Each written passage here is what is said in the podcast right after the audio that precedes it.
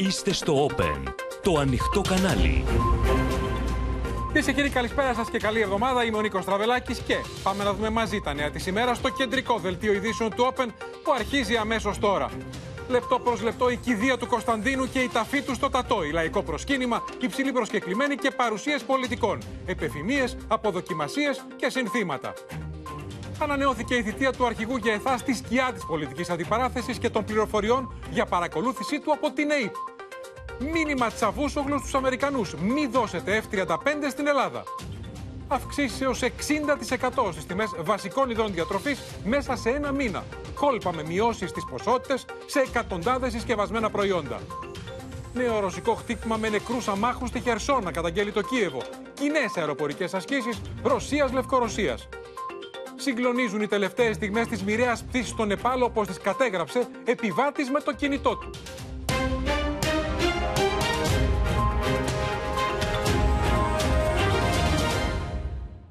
Δίπλα στους τάφους των προγόνων του στο Τατόι ετάφη, κυρίες και κύριοι, αργά το μεσημέρι ο τέος βασιλιάς Κωνσταντίνος, αφού προηγουμένως μετέφεραν το φέρετρο με τις ορός τους ώμους τους, οι τρεις γη του και τα εγγόνια του. Είχε προηγηθεί η κηδεία στη Μητρόπολη Αθηνών, με πολίτες να χειροκροτούν και να ψάλουν τον εθνικό ύμνο, αλλά και να προσκυνούν τη σωρό του από τα ξημερώματα. Παρόντες επτά βασιλείς, αλλά και εστεμένοι από έντεκα χώρες, καθώς και ο πρώην πρωθυπουργός Αντώνης Σαμαράς, υπουργοί και βουλευτές της Νέας Δημοκρατίας. Τον επικίδιο εκφώνησε στη Μητρόπολη ο πρωτότοκος γιος του Κωνσταντίνου Παύλος, με προσωπική αλλά και με ιστορικές αναφορές.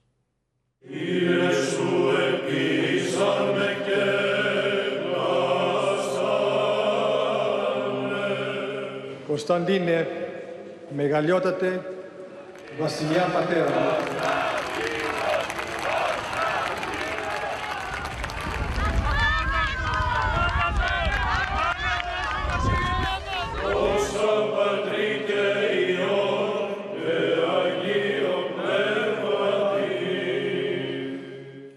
καλό ταξίδι.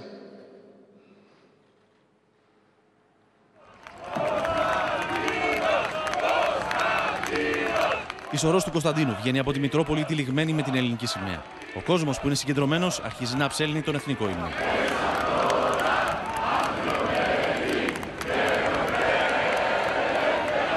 Πίσω από τη σωρό η σύζυγός του Άννα Μαρία και ο πρωτότοκος γιος του. Ακολουθεί η υπόλοιπη οικογένεια βάσει πρωτοκόλλου.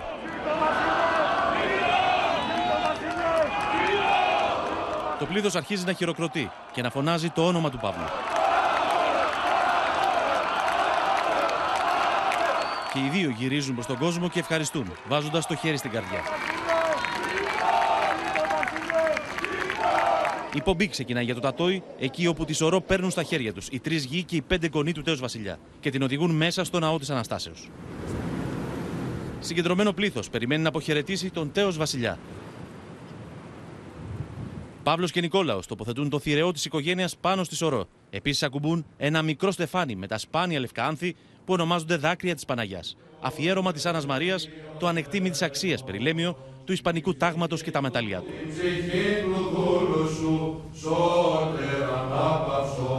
Η συγκίνηση της οικογένειας είναι διάχυτη. Παιδιά και εγγόνια δίπλα στο φέρετρο αποτείνουν φόρο τιμής στον πατέρα και παππού τους. Ο Παύλος φαίνεται πως έχει τον απόλυτο έλεγχο της διαδικασίας, ενώ ο Νικόλαος είναι ο πλέον συντετριμμένος. Ο Ροστατούντος του Αρχιεπισκόπου Ιερώνυμου ψάλλεται τρισάγιο στη μνήμη του.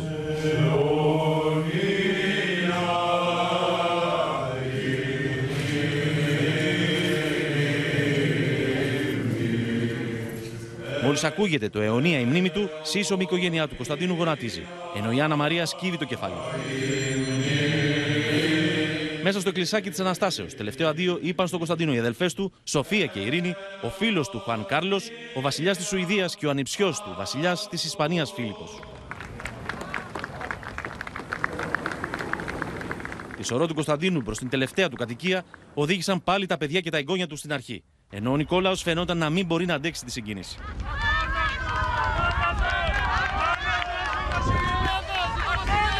Μακριά από τις κάμερες έγινε ο ενταφιασμός του τέως βασιλιά δίπλα στους προγόνους του Παύλο και Φρειδερίκη. Καλό κουράγιο, καλή δύναμη, καλό παράδεισο. Ο φακός απαθανάτησε τον Παύλο να απομακρύνεται αγκαλιά με την ελληνική σημαία που σκέπαζε το φέρετρο. Συγκινημένος, ο πρωτοτοκός γιος του τέως βασιλιά εκφωνεί τον επικίδιο λόγο. Είναι οδυνηρή αυτή η μέρα του χωρισμού. Όμως δεν είναι αυτό το τέλος, πατέρα. Θα ζεις πάντα στη σκέψη μας και στην καρδιά μας. Στη συνέχεια αναφέρθηκε στη διαδρομή του Κωνσταντίνου από τη δική τους πλευρά της ιστορίας. Ήταν μια δύσκολη εποχή, πατέρα, όταν ανέβηκε στο θρόνο. Σκληρότατες συγκρούσεις, πάθη, απεισαλέα, και το αποτέλεσμα ήταν κάτι που δεν το θέλησε κανείς. Από την πρώτη στιγμή αντιστάθηκες με σθένος και αναζητήσεις τρόπο ανατροπής των πραξικοπηματιών. Η προσπάθεια σου απέτυχε, όμως δεν ήθελες, μένοντας στην Ελλάδα, να γίνεις η αιτία μιας νέας αιματοχυσίας.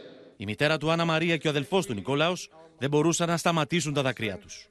Όπως μας δίδαξες, πατέρα, όλα αυτά τα χρόνια, εμείς, τα παιδιά σου, τα εγγόνια σου, που είναι το μέλλον της οικογένειας, προφέρουμε και θα προσφέρουμε για πάντα στην πατρίδα και στην Ελλάδα. Αμέσως ο Παύλος πλησιάζει τη μητέρα του και εκείνη του κρατά σφιχτά το χέρι. Η εξόδιος ακολουθία έχει τελειώσει και ο Αρχιεπίσκοπος Ιερώνυμος, που χωροστατεί, χαιρετά την οικογένεια του Κωνσταντίνου με την Άννα Μαρία να ψελίζει ευχαριστώ. Όλη αυτή την ώρα, απέναντι από την οικογένεια του τέως βασιλιά, κάθονταν βάση πρωτοκόλλου οι βασιλείς και οι υψηλοί προσκεκλημένοι από όλη την Ευρώπη.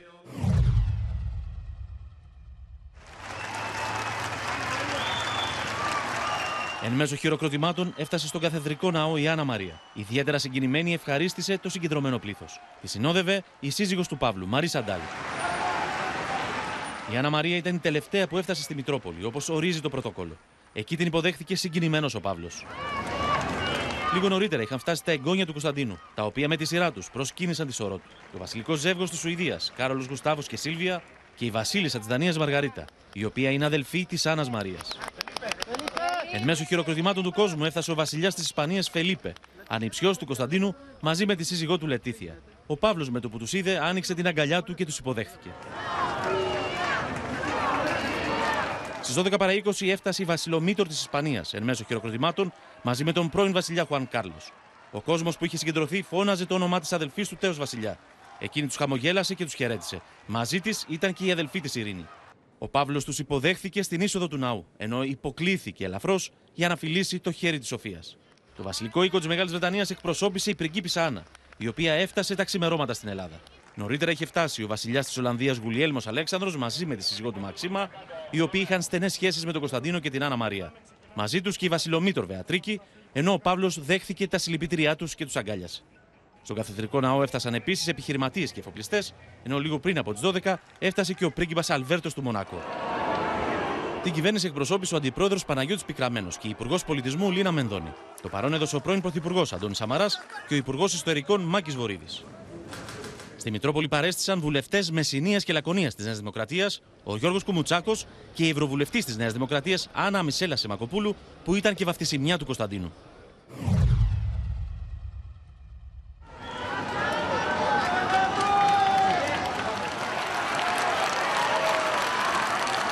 Η σωρός του τέως βασιλιά Κωνσταντίνου μεταφέρεται από το παρεκκλήσι του Αγίου Ελευθερίου στον καθεδρικό ναό. Εκεί βρίσκονται ήδη οι τρεις γη του, Παύλος, Νικόλαος και Φίλιππος.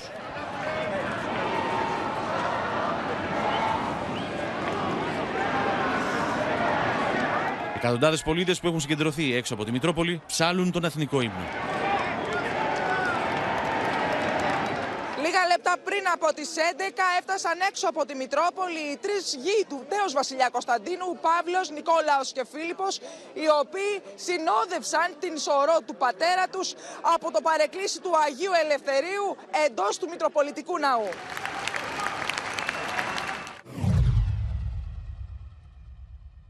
Λίγο μετά τις πέντε το πρωί, η σωρός του τέως βασιλιά μεταφέρεται στο παρεκκλήσι του Αγίου Ελευθερίου στη Μητρόπολη Αθηνών.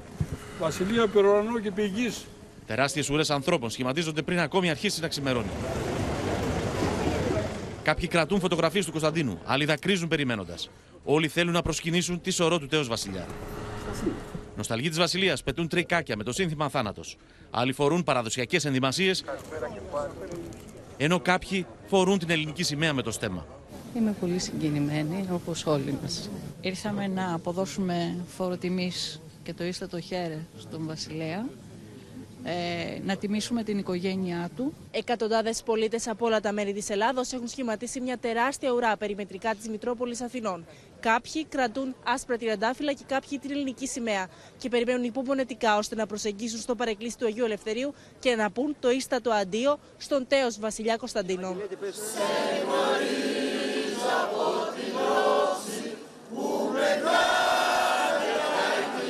Πολίτες ταξίδεψαν από διάφορα μέρη της χώρας για να αποτίσουν φόρο τιμής στον τέος βασιλιά.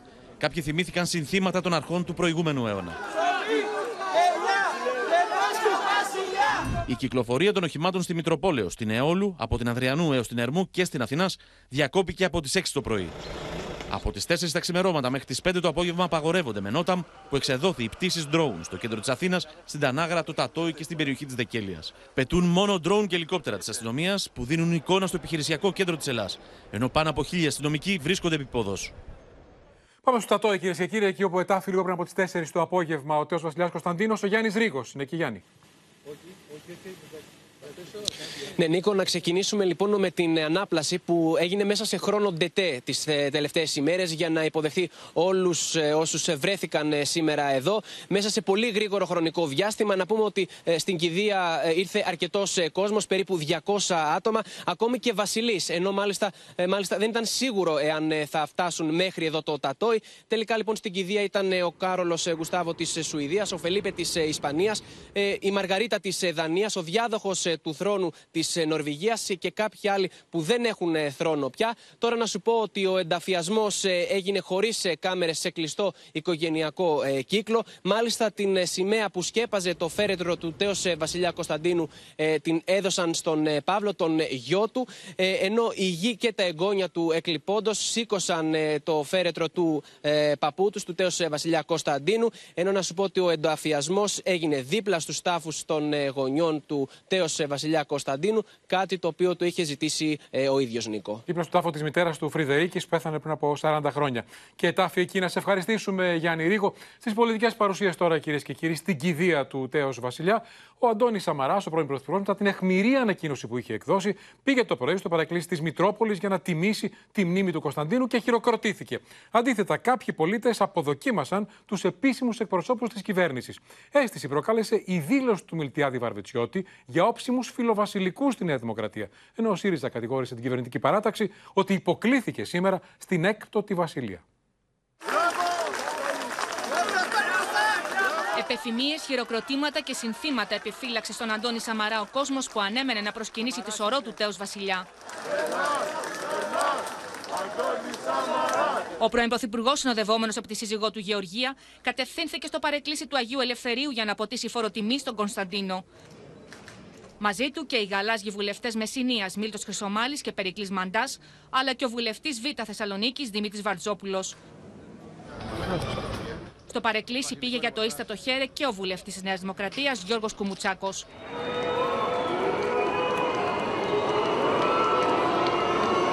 Με έντονες αποδοκιμασίες υποδέχθηκαν κάποιοι από τους συγκεντρωμένους οπαδούς της Μοναρχίας, τους επίσημους εκπροσώπους της κυβέρνησης, τον Αντιπρόεδρο Παναγιώτη Πικραμένο και την Υπουργό Πολιτισμού Λίνα Μενδώνη, φθάνοντας για την εξόδια ακολουθία του τέως βασιλιά.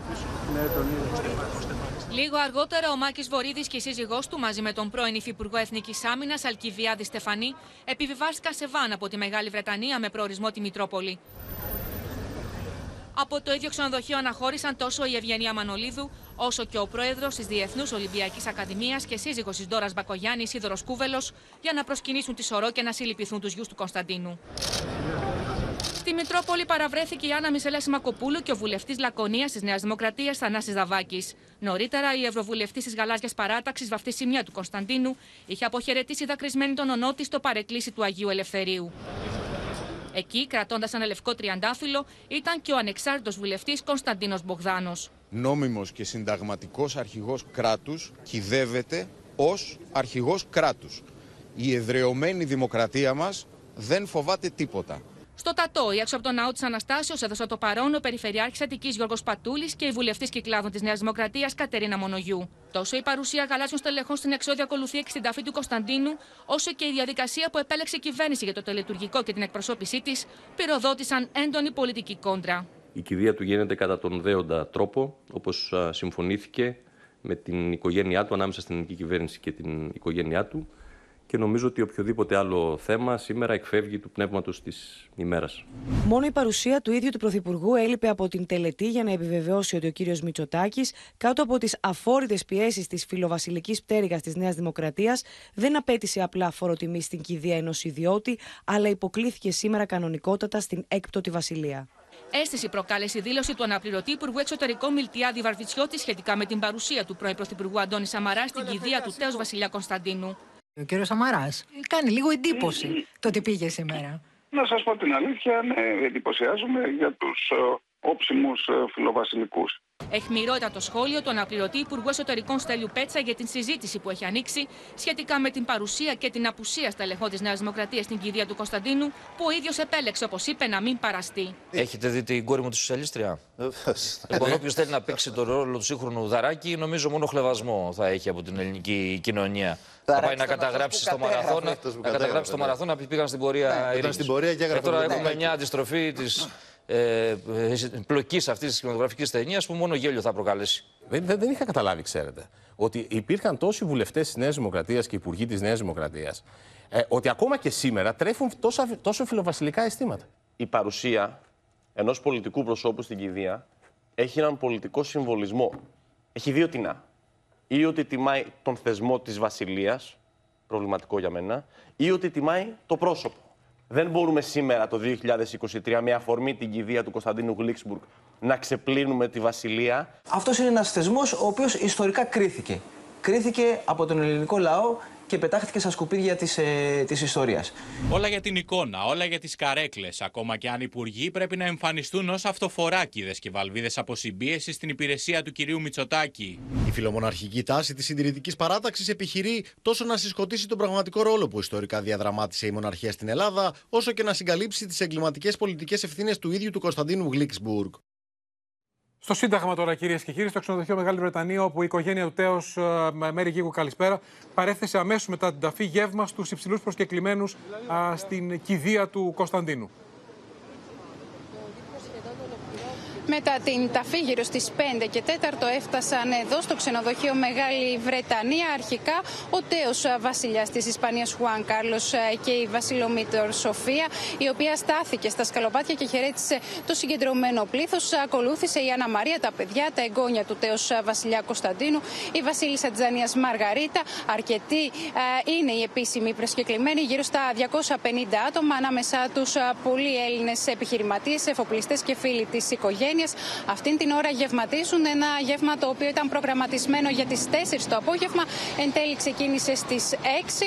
Α, περιλαμβάνει θαλασσινά. Α, να σου πω τώρα ότι το βασιλικό ζεύγος της Ισπανίας, της Ολλανδίας, του Βελγίου, ο Αλβέρτος του Μονακό, η Καρολίνα του Μονακό, η πριγκίπισσα Άννα της Βρετανίας αναχώρησαν. Ενώ από όσο γνωρίζουμε, έως αύριο το πρωί στις δέκα και μισή θα έχουν φύγει από την χώρα μας και οι εστεμένοι και τα βασιλικά μέλη, οι υπόλοιποι που παραμένουν και ήρθαν για την κηδεία του τέως βασιλιά Κωνσταντίνου. Άρα καταλαβαίνουμε, Μέρη, από τον αριθμό που μας είπες, διακόσιοι πενήντα, ότι όλοι όσοι είχαν πρόσκληση και παρακολούθησαν α, στη Μητρόπολη την κηδεία και άλλοι ακόμα, παρακάθισαν στο γεύμα που παρέθεσε η οικογένεια του τέως. Mm-hmm. Να σε ευχαριστήσουμε για την ενημέρωση. Τώρα, κυρίες και κύριοι, η σημερινή κηδεία του τέως βασιλιά και τα φύση του ατό έχουν προκαλέσει διεθνές ενδιαφέρον. Απεσταλμένοι από τα μεγαλύτερα μέσα ενημέρωσης, μετέδιδαν από την Αθήνα στιγμιότυπα και κλίμα. Vamos a mostrar la señal en directo que nos está llegando desde Atenas porque comienzan las llegadas de las casas reales europeas. La imagen está absolutamente abarrotada por estas eh, miles y miles de personas que han estado llegando aquí a lo largo de toda la mañana. Η κηδεία του τέως βασιλιά Κωνσταντίνου γίνεται πρώτο θέμα για διεθνή μέσα ενημέρωσης. Η παρουσία εκπροσώπων από έντεκα βασιλικούς οίκους στη Μητρόπολη στρέφει τα βλέμματα όλης σχεδόν της Ευρώπης στην Αθήνα.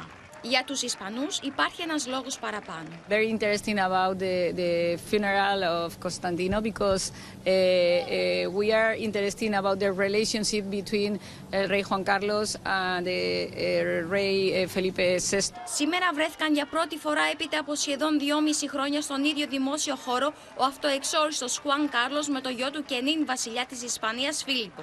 They don't have a very good relationship uh, last uh, time.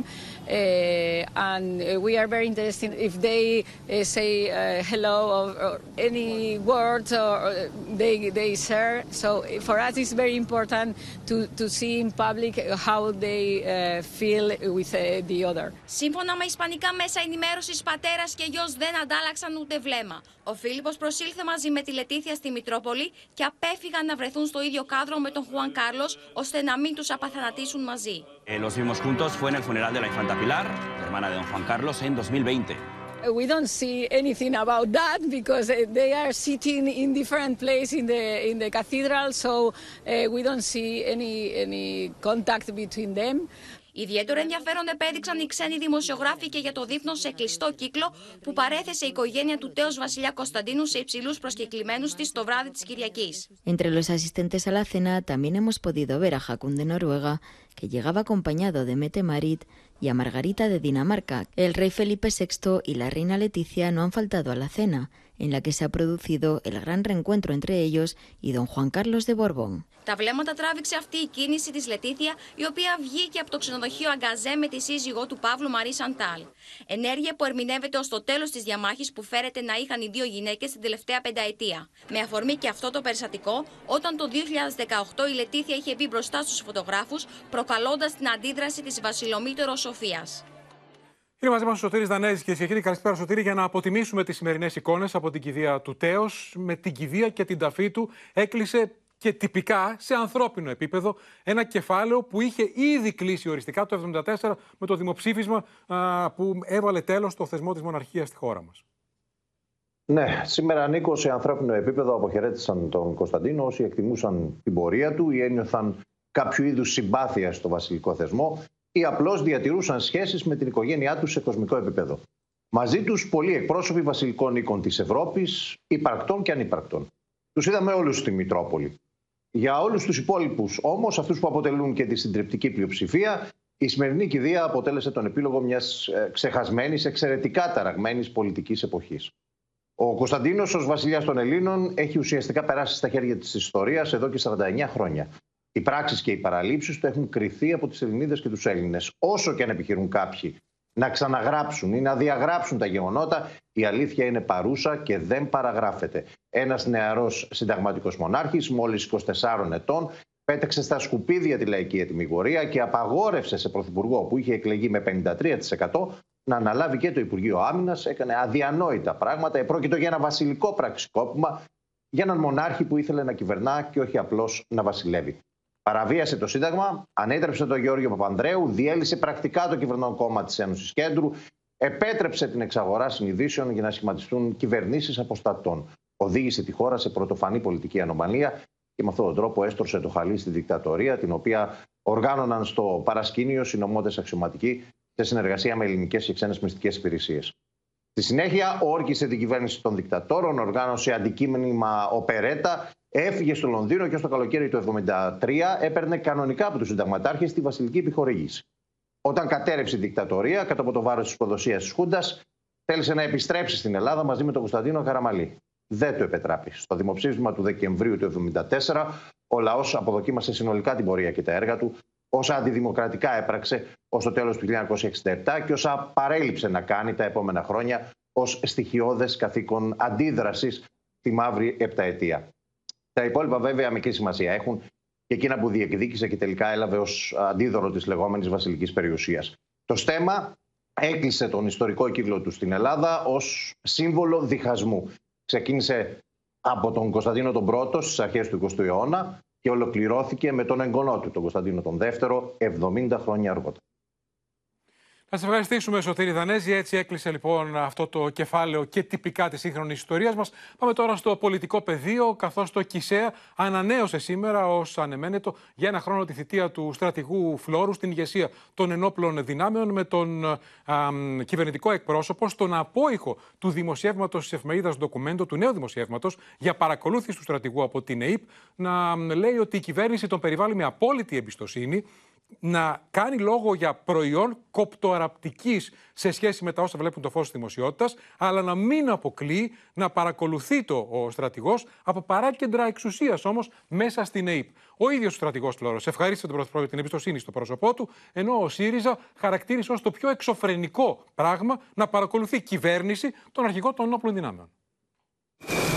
Για ένα χρόνο ανανεώνεται η θητεία του αρχηγού ΓΕΘΑ Κωνσταντίνου Φλώρου, όπως αποφάσισε το ΚΙΣΕΑ, με την κυβέρνηση να εκφράζει με αυτόν τον τρόπο την εμπιστοσύνη της στο πρόσωπό του, στη σκιά του δημοσιεύματος της εφημερίδας Ντοκουμέντο, σύμφωνα με το οποίο ο αρχηγός του στρατεύματος ήταν υπό παρακολούθηση από την ΕΕΠ τουλάχιστον από το Μάρτιο έως και το Μάιο του δύο χιλιάδες είκοσι δύο, με κωδικό στόχος πέντε δεκαεννιά ΣΕ και με αναφορές σε απόκτηση ακίνητης περιουσίας και με μαύρο χρήμα. Ο κύριος Τσίπρας εμπιστεύεται τον αρχηγό ΓΕΘΑ?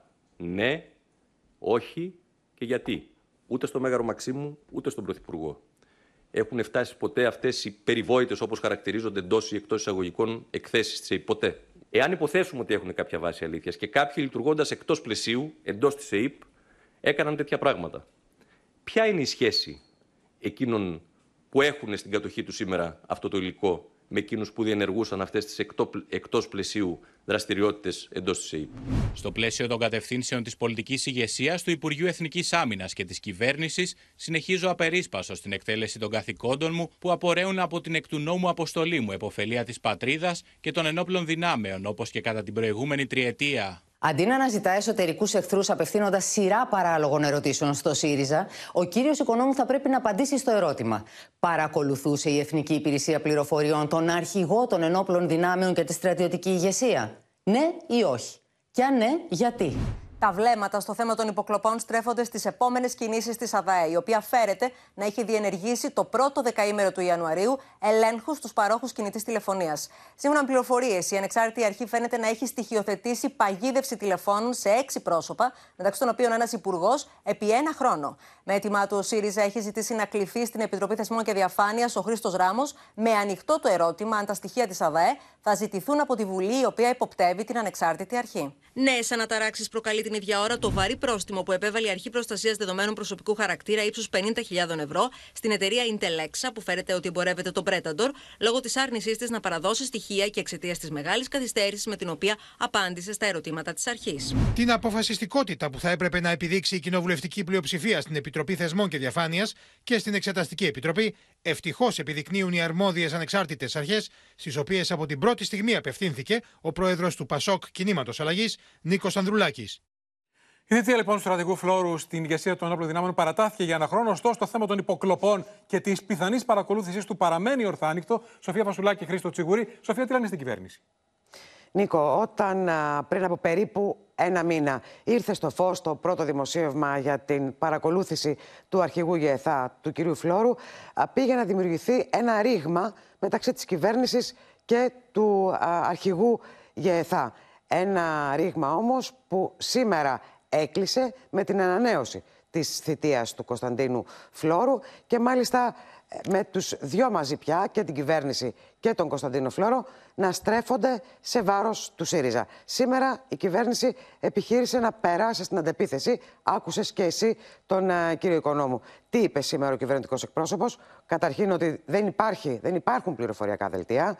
Αυτά τα πληροφοριακά δελτία δεν έφτασαν ποτέ στο Μέγαρο Μαξίμου. Αλλά και κάτι ακόμα, ότι αν αυτά υπάρχουν, είναι προϊόν κοπτοραπτικής. Είναι κασέτες και ζήτησε να δει ποιες είναι οι σχέσεις ε, αυτού του παράκεντρου εξουσίας, που εδώ και καιρό λέει η κυβέρνηση ότι υπάρχει μέσα στην ΕΕΠ, με συγκεκριμένα δημοσιογραφικά κέντρα, αλλά και με την αξιωματική αντιπολίτευση. Θα σας ευχαριστήσουμε, Σοφία Φασουλάκη. Πάμε τώρα στο Χρήστο Τσιγουρή για να δούμε τι λένε στο ΣΥΡΙΖΑ, α, με δεδομένο ότι καταλαβαίνω ότι ο, η αξιωματική αντιπολίτευση συγκεντρώνει όλα τα στοιχεία στο παζλ αυτό της πιθανής παρακολούθησης του αρχηγού των ενόπλων δυνάμεων. Στελέχη της αξιωματικής αντιπολίτευσης, Νίκο, εξηγούν σε συνομιλητές τους πως αυτό που συμβαίνει στη χώρα δεν έχει προηγούμενο. Αντί η κυβέρνηση να ψάχνει αυτά τα ρηπαρά δίκτυα, να ψάχνει ποιος παρακολουθούσε τον αρχηγό ΓΕΘΑ, κατηγορεί αυτούς που αποκαλύπτουν το τι έχει συμβεί. Αναμένουμε ενδιαφέρον το πώς θα κινηθεί ο στρατηγός Φλώρος, ο αρχηγός ΓΕΘΑ, η θητεία του οποίου ανανεώθηκε, καθώς χθες υπενήχθηκε ότι μπορεί να προσφύγει στη δικαιοσύνη. Αναμένουν λοιπόν να δουν τι είναι αυτό που τον έχει ενοχλήσει. Το ότι τον παρακολουθούσαν ή το ότι αποκαλύπτεται η παρακολούθησή του, όπως λένε. Περιμένουν επίσης με ενδιαφέρον τη συγκατοίκηση Φλώρου Νίκου Παναγιωτόπουλου στο Πεντάγωνο, με δεδομένα τα όσα δημοσιεύτηκαν το τελευταίο εικοσιτετράωρο. Από εκεί και πέρα η αντιπολίτευση ρωτά την κυβέρνηση ποια είναι τα ρηπαρά δίκτυα. Γιατί στην Κουμουνδούρ θεωρούν ότι όλη η ΕΕΠ ήταν ένα ρηπαρό δίκτυο από την ώρα που ο στρατηγός Φλώρος είχε στοχοποιηθεί με την κωδική ονομασία πέντε δεκαεννιά σι και από ό,τι φαίνεται είχε μπει σε νόμιμη επισύνδεση με όλη την νόμιμη, την ομότυπη τουλάχιστον διαδικασία. Όλα αυτά είναι ερωτήματα που θα υποστηριχτούν από τα αποτελέσματα των ελέγχων, αν υπάρχουν, όπως θρυλείται, που έκανε η ΑΔΑΕ, ακριβέστερα που πρόλαβε να κάνει η ΑΔΑΕ μέχρι να εκδοθεί η γνωμοδότηση Ντογιάκου, και το επόμενο διάστημα θα έχουμε μια συνεχή πολιτική σύγκρουση. Για να δούμε στον δρόμο προς τις κάλπες. Να σε ευχαριστήσουμε και εσένα, Χρήστο Τσιγουρή. Τώρα, το ένα πεδίο σύγκρουσης οι υποκλοπές, το δεύτερο πεδίο οι τηλεοπτικές άδειες, μετά την κατάθεση της γραμματέως του Χρήστου Καλογρίτσα στο ειδικό δικαστήριο για φακέλους και τσάντες με χρήματα α, από το γραφείο του επιχειρηματία προς τον ΣΥΡΙΖΑ και δημοσιογράφους. Πάμε να δούμε τη συνέχεια στο ρεπορτάζ. Στις καταγγελίες της γραμματέως του επιχειρηματία Καλογρίτσα επανέρχεται η κυβέρνηση, ζητώντας από το ΣΥΡΙΖΑ απαντήσεις για τα όσα κατήγγειλε στο δικαστήριο η κυρία Διαμαντή σχετικά με σακούλες με χρήματα που από το γραφείο του επιχειρηματία, όπως είπε, πήγαιναν στο κόμμα. Με απευθύνει ερωτήματα και έχουμε εισπράξει αμηχανία και σιωπή. Η υπόθεση είναι πάρα πολύ σοβαρή. Εδώ δεν έχουμε κουκούλες, δεν έχουμε κουκουλοφόρους μάρτυρες, δεν έχουμε ψευδόνυμα. Έχουμε ένορκη μαρτυρία σε ειδικό δικαστήριο για σακούλες με χρήματα σε, ταμείες, σε ταμεία κομμάτων. Αντίστοιχη τέτοια καταγγελία έχουμε να ζήσουμε από την εποχή των Πάμπερς. Ο Νίκος Παπάς, όταν αρχικά κάποιοι συνέδεσαν το όνομά του με τις καταγγελίες, προανήγγειλε μηνύσεις που πιθανόν θα κατατεθούν αύριο. Ωστόσο, όπως διευκρινίστηκε από το δικαστήριο, η κυρία Διαμαντή δεν αναφέρθηκε στον Νίκο Παπά ως αποδέκτη ή μεταφορέα των χρημάτων ή στον Αλέξη Τσίπρα, αλλά κατέθεσε πως τα χρήματα πήγαιναν στο κόμμα. Η ψευδομάρτυρας γραμματέας του κ. Καλογρίτσα θα κληθεί για όσα είπε στο ειδικό δικαστήριο να αναμετρηθεί με την αλήθεια και την ελληνική δικαιοσύνη, μετά από μήνυση που υποβάλλω εναντίον της. Όλα αυτά τα έχει πει ο κύριος Καλογρίτσας εδώ και δύο χρόνια. Δεν έχει μηνυθεί. Αν τολμήσουν να μηνύσουν τον οποιοδήποτε, ή την γραμματέα του ή τον ίδιον, θα ακούσουν και αυτά που δεν άκουσαν στο δικαστήριο.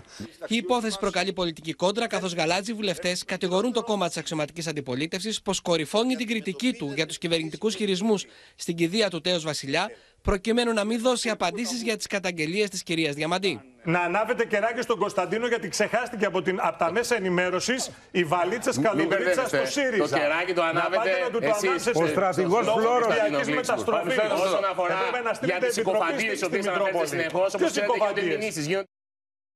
Στην ακρίβεια τώρα, στην ακρίβεια που και τους καταναλωτές και τους πολίτες, ήρθαν στο φως σήμερα νέα στοιχεία για ανατιμήσεις έως εξήντα ένα τοις εκατό σε βασικά προϊόντα από τις τελευταίες εβδομάδες του είκοσι δύο ως το πρώτο δεκαπενθήμερο του δύο χιλιάδες είκοσι τρία. Και ταυτόχρονα κόλπα στις συσκευασίες και λιγοστεύουν την ποσότητα και αυξάνουν την τιμή. Πρωταθλήτρια η μαργαρίνη.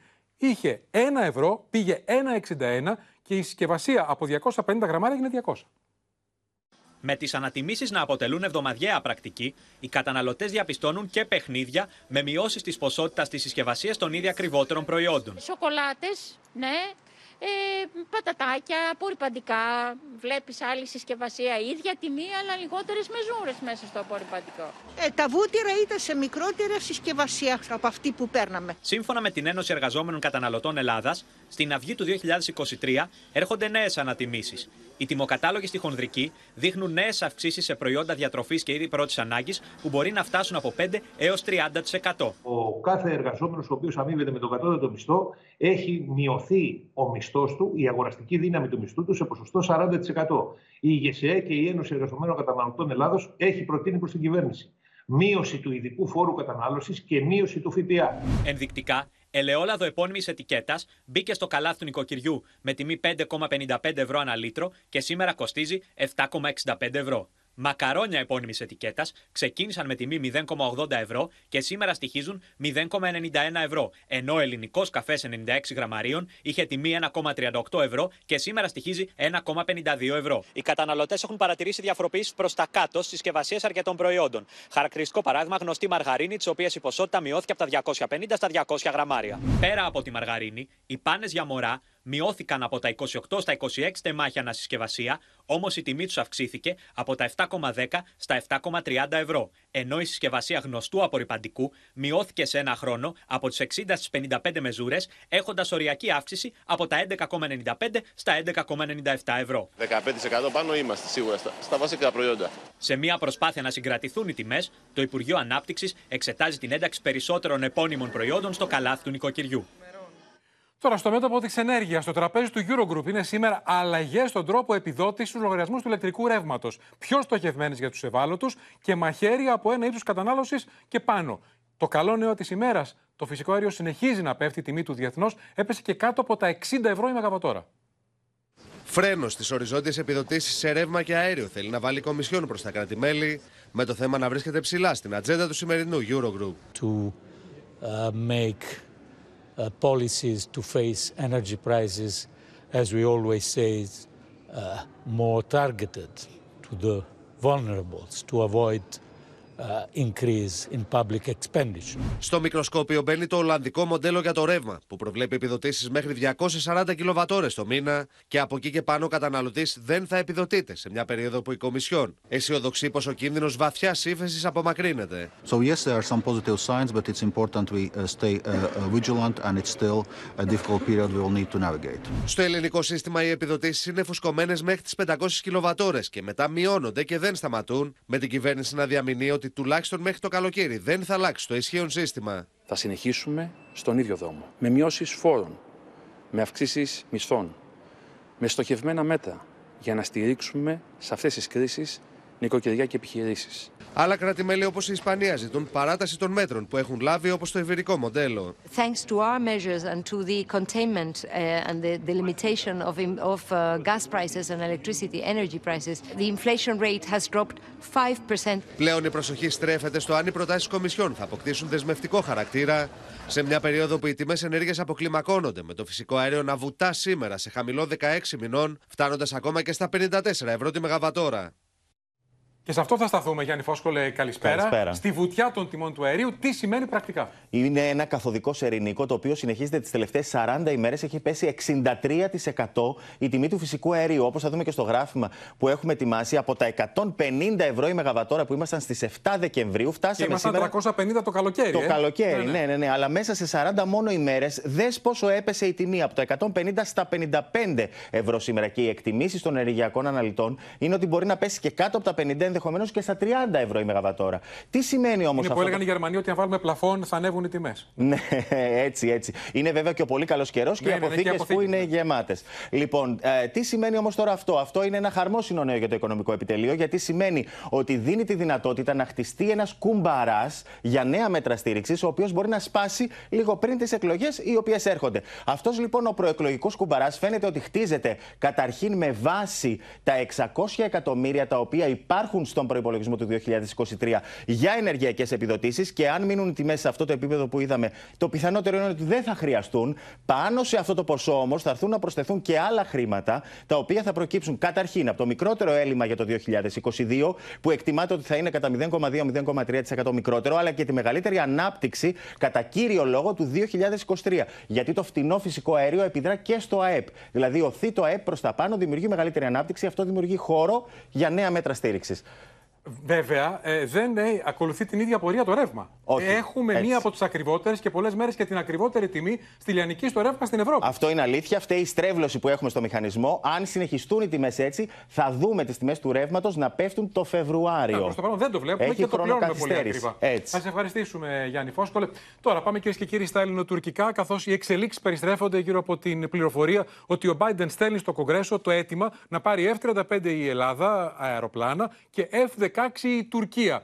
Ο Τσαβούσογλου, δύο μέρες πριν συναντήσει τον α, Αμερικανό ομολογό του Μπλίνκεν στην Ουάσιγκτον, έστειλε νέο μήνυμα. Εμφανίστηκε βέβαιος ότι οι Τούρκοι θα πάρουν τα εφ δεκαέξι και κατηγόρησε τους Αμερικανούς ότι ευνοούν την Ελλάδα σε βάρος της Τουρκίας. Με όλα τα μέσα επιχειρεί άγκυρα να κλείσει το θέμα των εφ δεκαέξι, θορυβημένη από την ανατροπή της ισορροπίας δυνάμεων, με το Μεβλούτ Τσαβούσογλου να αντιδράσει στην προμήθεια των υπερσύγχρονων μαχητικών πέμπτης γενιάς εφ τριάντα πέντε στην Ελλάδα. Ama biz genel anlamda A B D'ye şunu söylüyoruz. Türkiye-Yunanistan ilişkilerinde denge bozulmaya başladı. Amerika'nın bir denge politikası vardı. Amerika gibi bir müttefiğin bu dengelere dikkat etmesi gerekiyor. Bizim söyleyeceğimiz budur. Yoksa kim hangi silahı kime satar bu Μετά την προμήθεια των γαλλικών μαχητικών Ραφάλ και τα εξυγχρονισμένα εφ δεκαέξι Viper που άρχισαν να εντάσσονται στην πολεμική μας αεροπορία, είναι σαφές ότι το αεροπορικό πλεονέκτημα που έχει ήδη η Ελλάδα στο Αιγαίο και στη Μεσόγειο θα διατηρηθεί τα επόμενα χρόνια και θα ενισχυθεί ακόμα περισσότερο με την απόκτηση των υπερσύγχρονων Αμερικανικών εφ τριάντα πέντε από το δύο χιλιάδες είκοσι οκτώ. Επειδή οι Ηνωμένες Πολιτείες Αμερικής είχαν συμμάχους και στον αραβικό κόσμο και το Ισραήλ, από το δεκαετία του εξήντα εφάρμοσαν το εξής δόγμα. Πάντα το Ισραήλ να έχει οπλικά συστήματα μία ε, γενιά, μία γενιά πάνω, πάνω από τον αραβικό κόσμο. Αυτό φαίνεται ότι το και δόγμα του πιθανόν να εφαρμοστεί και εδώ. Γιατί, γιατί η Τουρκία είναι ένας σύμμαχος που δεν μπορείς να τον εμπιστευτείς. Η διαδικασία μέχρι να ανάψει το πράσινο φως για τα τουρκικά εφ δεκαέξι εκτιμάται ότι θα είναι μακρά, καθώς ο Ερντογάν δεν φαίνεται διατεθειμένος να πει ναι στο βασικό αίτημα της Ουάσιγκτον για ένταξη Σουηδίας και Φινλανδίας στο ΝΑΤΟ πριν από τις τουρκικές εκλογές. Είναι αρκετοί μέσα στη κυβέρνηση Biden που περιμένουν τις εκλογές στη Τουρκία και με αυτή τη διαδικασία.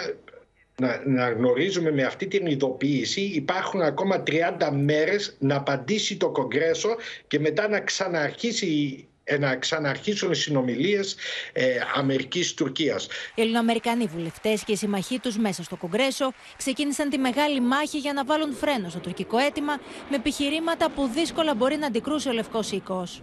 Η κυβέρνηση Biden δεν θα έπρεπε καν να εξετάσει το ενδεχόμενο πώλησης μαχητικών αεροσκαφών εφ δεκαέξι στην Τουρκία.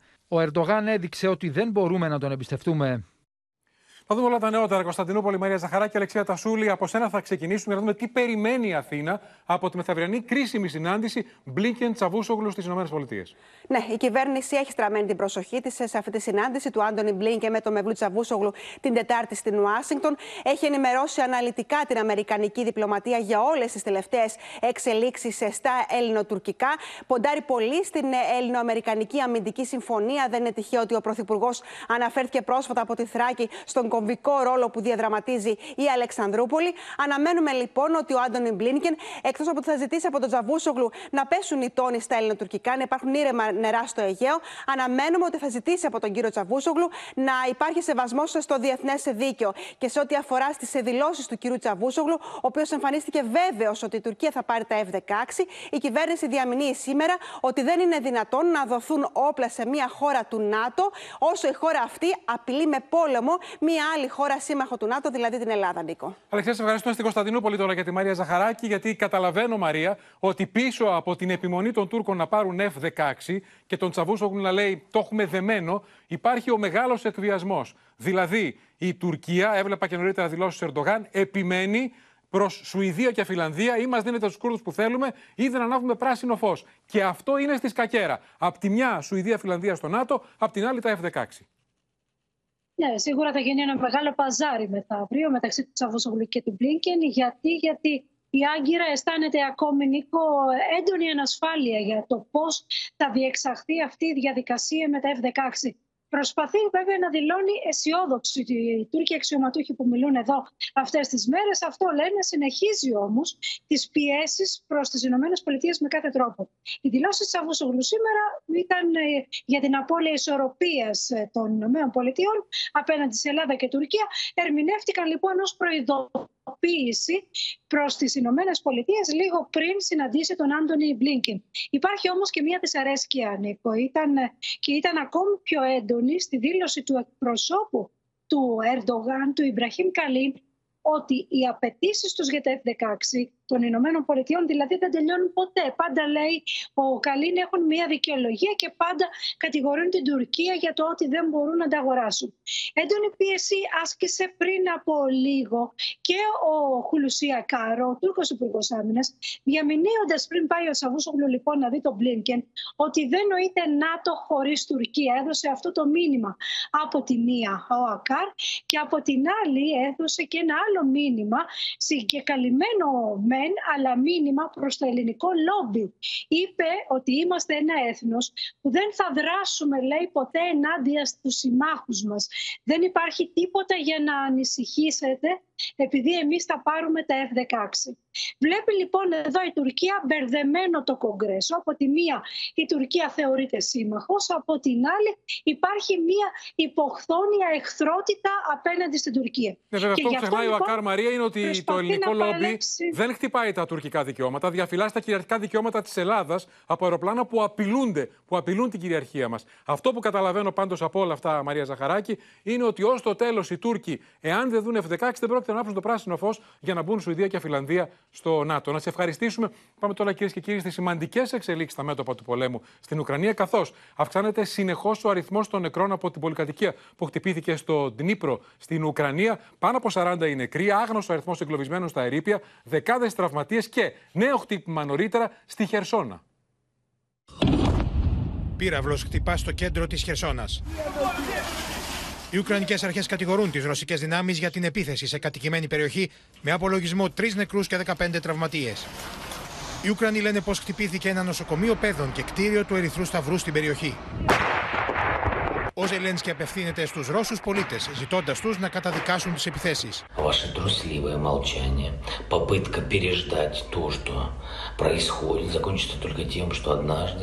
Эти же террористы придут и за вами. Зло очень чувствительно к трусости. Зло всегда. Στον Ντνίπρο, στα χαλάσματα της πολυκατοικίας που ισοπεδώθηκε από πύραυλο, οι νεκροί είναι τουλάχιστον σαράντα. Οι διασώστες δίνουν μάχη για να εντοπίσουν κάποιον από τους συνολικά τριάντα πέντε αγνοούμενους.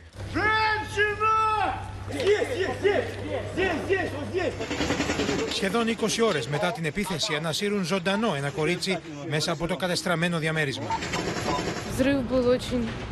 Долгим, нам показалось очень долгим.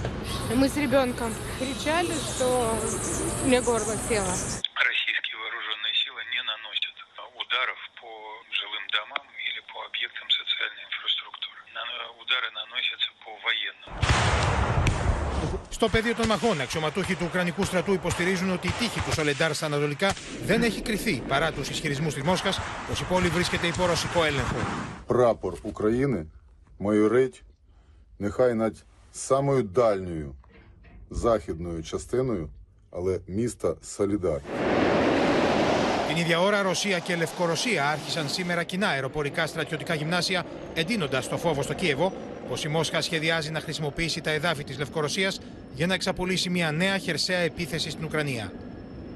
Στο Νεπάλ τώρα, κυρίες και κύριοι, και στη συντριβή του αεροπλάνου που παρέστηρε στο θάνατο και στους εβδομήντα δύο επιβάτες του, για να δούμε ένα μοναδικό ντοκουμέντο.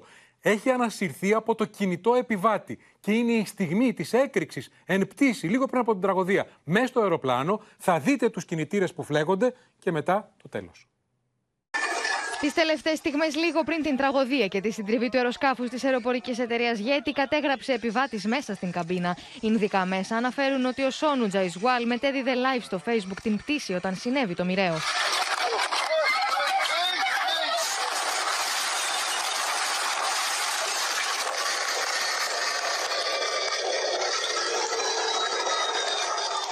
On this, the video is on a mobile phone which was found in the crash wreckage. Nepal, the plane crash. Οι τοπικές αρχές έχουν ανασύρει και εξετάζουν τα δύο μαύρα κουτιά, ελπίζοντας να βρουν απαντήσεις στα αίτια της συντριβής. Οι έρευνες στο σημείο της τραγωδίας συνεχίζονται αδιάκοπα για τον εντοπισμό και την ανάσυρση των σωρών των θυμάτων που δεν έχουν βρεθεί ακόμα.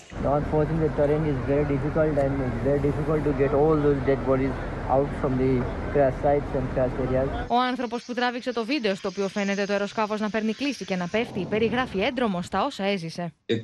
बहुत सी ब्लास्ट आ गया, मैं तो video of कर लिया था और एक फ्लेम आ गया था, वो लाल फ्लेम आ गया था और जहाँ मैं बैठा हूँ वहाँ पर मुझे बाटो में हिँड्दै थिएँ, हिँडेपछि यो बुटनहरु नआउने बेलामा प्लेनको आवाज आयो. Στη χώρα έχει κηρυχθεί εθνικό πένθος, ενώ η Ειδική Επιτροπή εξετάζει πώς μπορούν να αποφευχθούν επόμενα αεροπορικά δυστυχήματα στην περιοχή, η οποία εξαιτίας των βουνών και των ρευμάτων που αναπτύσσονται θεωρείται επικίνδυνη.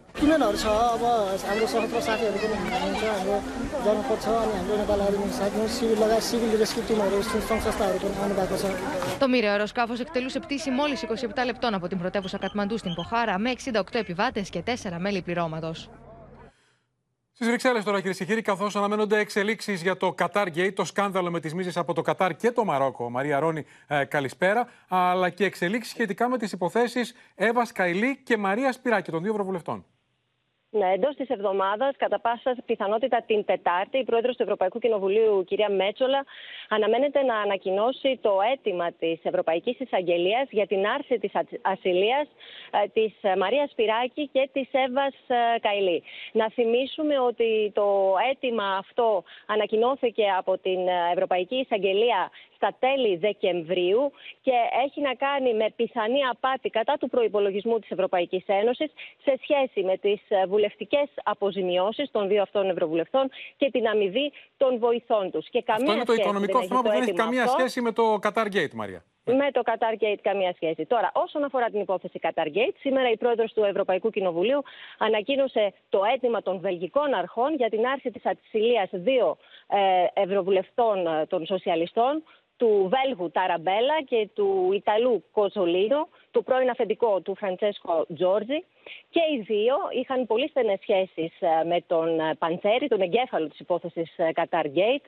Δηλώνουν και οι δύο ότι είναι αθώοι και ότι ποτέ δεν πήραν χρήματα από το Κατάρ.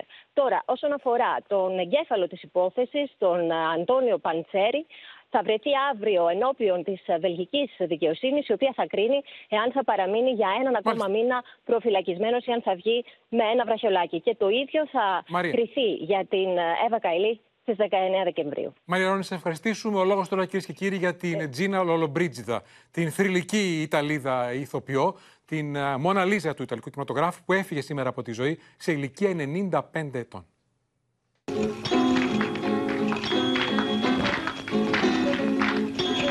Σε ηλικία ενενήντα πέντε ετών έφυγε από τη ζωή μία από τις μεγαλύτερες στάρ του κινηματογράφου. Η Τζίνα Λολομπρίτζιτα, η Λόλο όπως ήταν γνωστή, άφησε την τελευταία της πνοή στη Ρώμη. And this is the secret for me, is to work all the time, because when I'm working I feel alive. Από τις σημαντικότερες ηθοποιούς της Ευρώπης με καριέρα και στο Hollywood, που λατρεύτηκε για την αναμφισβήτητη ομορφιά και το ταλέντο της. Η πιο όμορφη γυναίκα του κόσμου και Μόνα Λίζα του εικοστού αιώνα ήταν μερικά μόνο από τα παρατσούκλια της.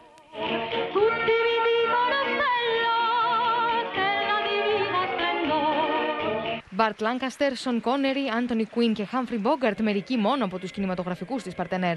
È stata una diva che ha avuto sempre il coraggio di dire le cose, vivendo più vite. Το χίλια εννιακόσια εβδομήντα επτά αποσύρθηκε από τον κινηματογράφο παρά την πλούσια φιλμογραφία της, για να αφοσιωθεί στη μεγάλη της αγάπη, τη φωτογραφία αλλά και τη γλυπτική. Η εμφάνισή της στη σειρά Falcon Crest της έφερε υποψηφιότητα για χρυσή σφαίρα Β γυναικείου ρόλου.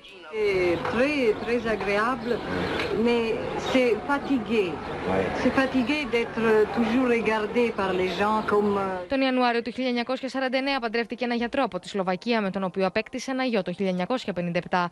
Χώρισε το χίλια εννιακόσια εβδομήντα ένα, ενώ από τη δεκαετία του χίλια εννιακόσια πενήντα ζούσε σε μια βίλα στη Ρώμη. Το χίλια εννιακόσια ενενήντα εννέα αλλά και πέρυσι έθεσε υποψηφιότητα για την Ευρωβουλή και το Ιταλικό Κοινοβούλιο, χωρίς να καταφέρει να εκλεγεί. Και στο σημείο αυτό, κυρίες και κύριοι, ολοκληρώθηκε είκοσι ένα λεπτά πριν από τις οκτώ το κεντρικό δελτίο ειδήσεων. Μείνετε στο Open, αμέσως τώρα η καθημερινή σειρά η δική μας οικογένεια. Στις εννέα μην χάσετε την ξένη ταινία δράσης Need for Speed. Από όλους εμάς, καλό σας βράδυ και καλή εβδομάδα.